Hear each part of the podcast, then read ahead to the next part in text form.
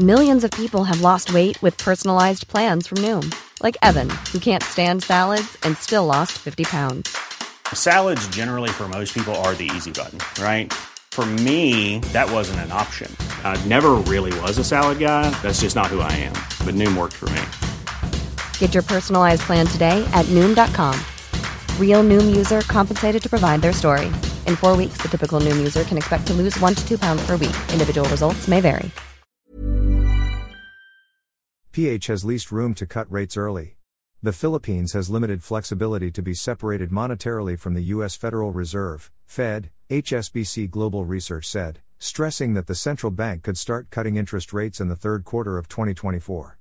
In a commentary on Wednesday, the Global Research said that the country has the lowest level of monetary independence from the U.S. Federal Reserve compared to other economies in Southeast Asia.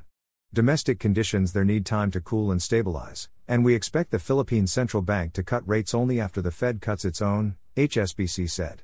It added that decoupling from the Fed too early can lead to significant capital outflows and sudden drops in currencies as investors hunt for higher yields.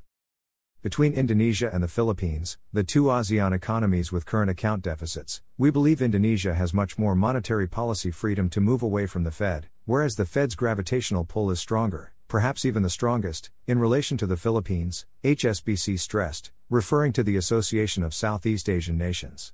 It thus expects the Banco Central ng Pilipinas, BSP, to begin its easing cycle in the third quarter of 2024. Previously, BSP Governor Eli Remolona said that they are not considering whether to cut or not in the meantime and are eyeing whether to hike or not. He said that a reduction in interest rates would be taken into account even if the Fed continues to raise rates in a bid to protect the Philippines from the global recession.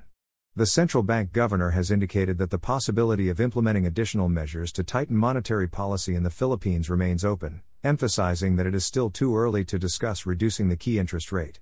Meanwhile, HSBC projected that there will be a 25 basis point BPS reduction in the third quarter of 2024 by the Monetary Board.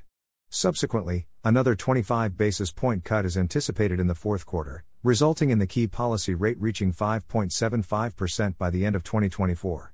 The Monetary Board, so far, has raised borrowing costs by a cumulative 425 basis points, resulting in the key rate reaching 6.25% from May of last year to March 2023.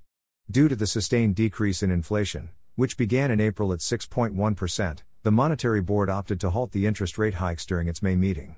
The decision to pause the rate increases was made until June, when inflation further declined to 5.4%. Rise in inflation still seen. Despite inflation having been decreasing in recent months, HSBC anticipates a rise in inflation next year. Although the Philippines became the most hawkish central bank in ASEAN, we expect headline inflation in the Philippines to rise once again in the second half of 2024, HSBC said. We expect headline CPI, Consumer Price Index, to be tangent to the BSP's upper bound target range of 4.0% in the second half of 2024, a level that will likely complicate the BSP's timing of the rate cuts, it added. Inflation has already dropped to 5.4% in June, following January's 14 year high of 8.7%, giving the central bank enough confidence to project a 2 to 4% target band by the end of the year. July inflation data will be released by the Philippine Statistics Authority, PSA, on Friday, August 4. HSBC believes that due to the country's resilient growth, the Philippines has the strongest justification to maintain a tight monetary policy from an inflation standpoint.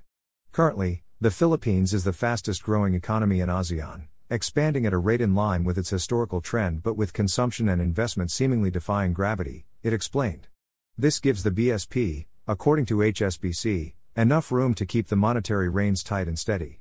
Nevertheless, we expect growth to moderate in 2023 and 2024 as households begin to build their savings back up after dipping into them in the past three years, it added. Economic growth cooled to 6.4% in the first quarter but still beat consensus expectations of a faster slowdown amid stubborn inflation and continued interest rate hikes. The result was down from 8.0% a year earlier and 7.1% in the last three months of 2022.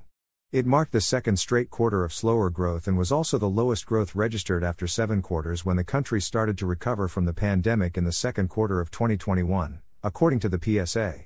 Gross domestic product growth data for the second quarter is expected to be released on August 10.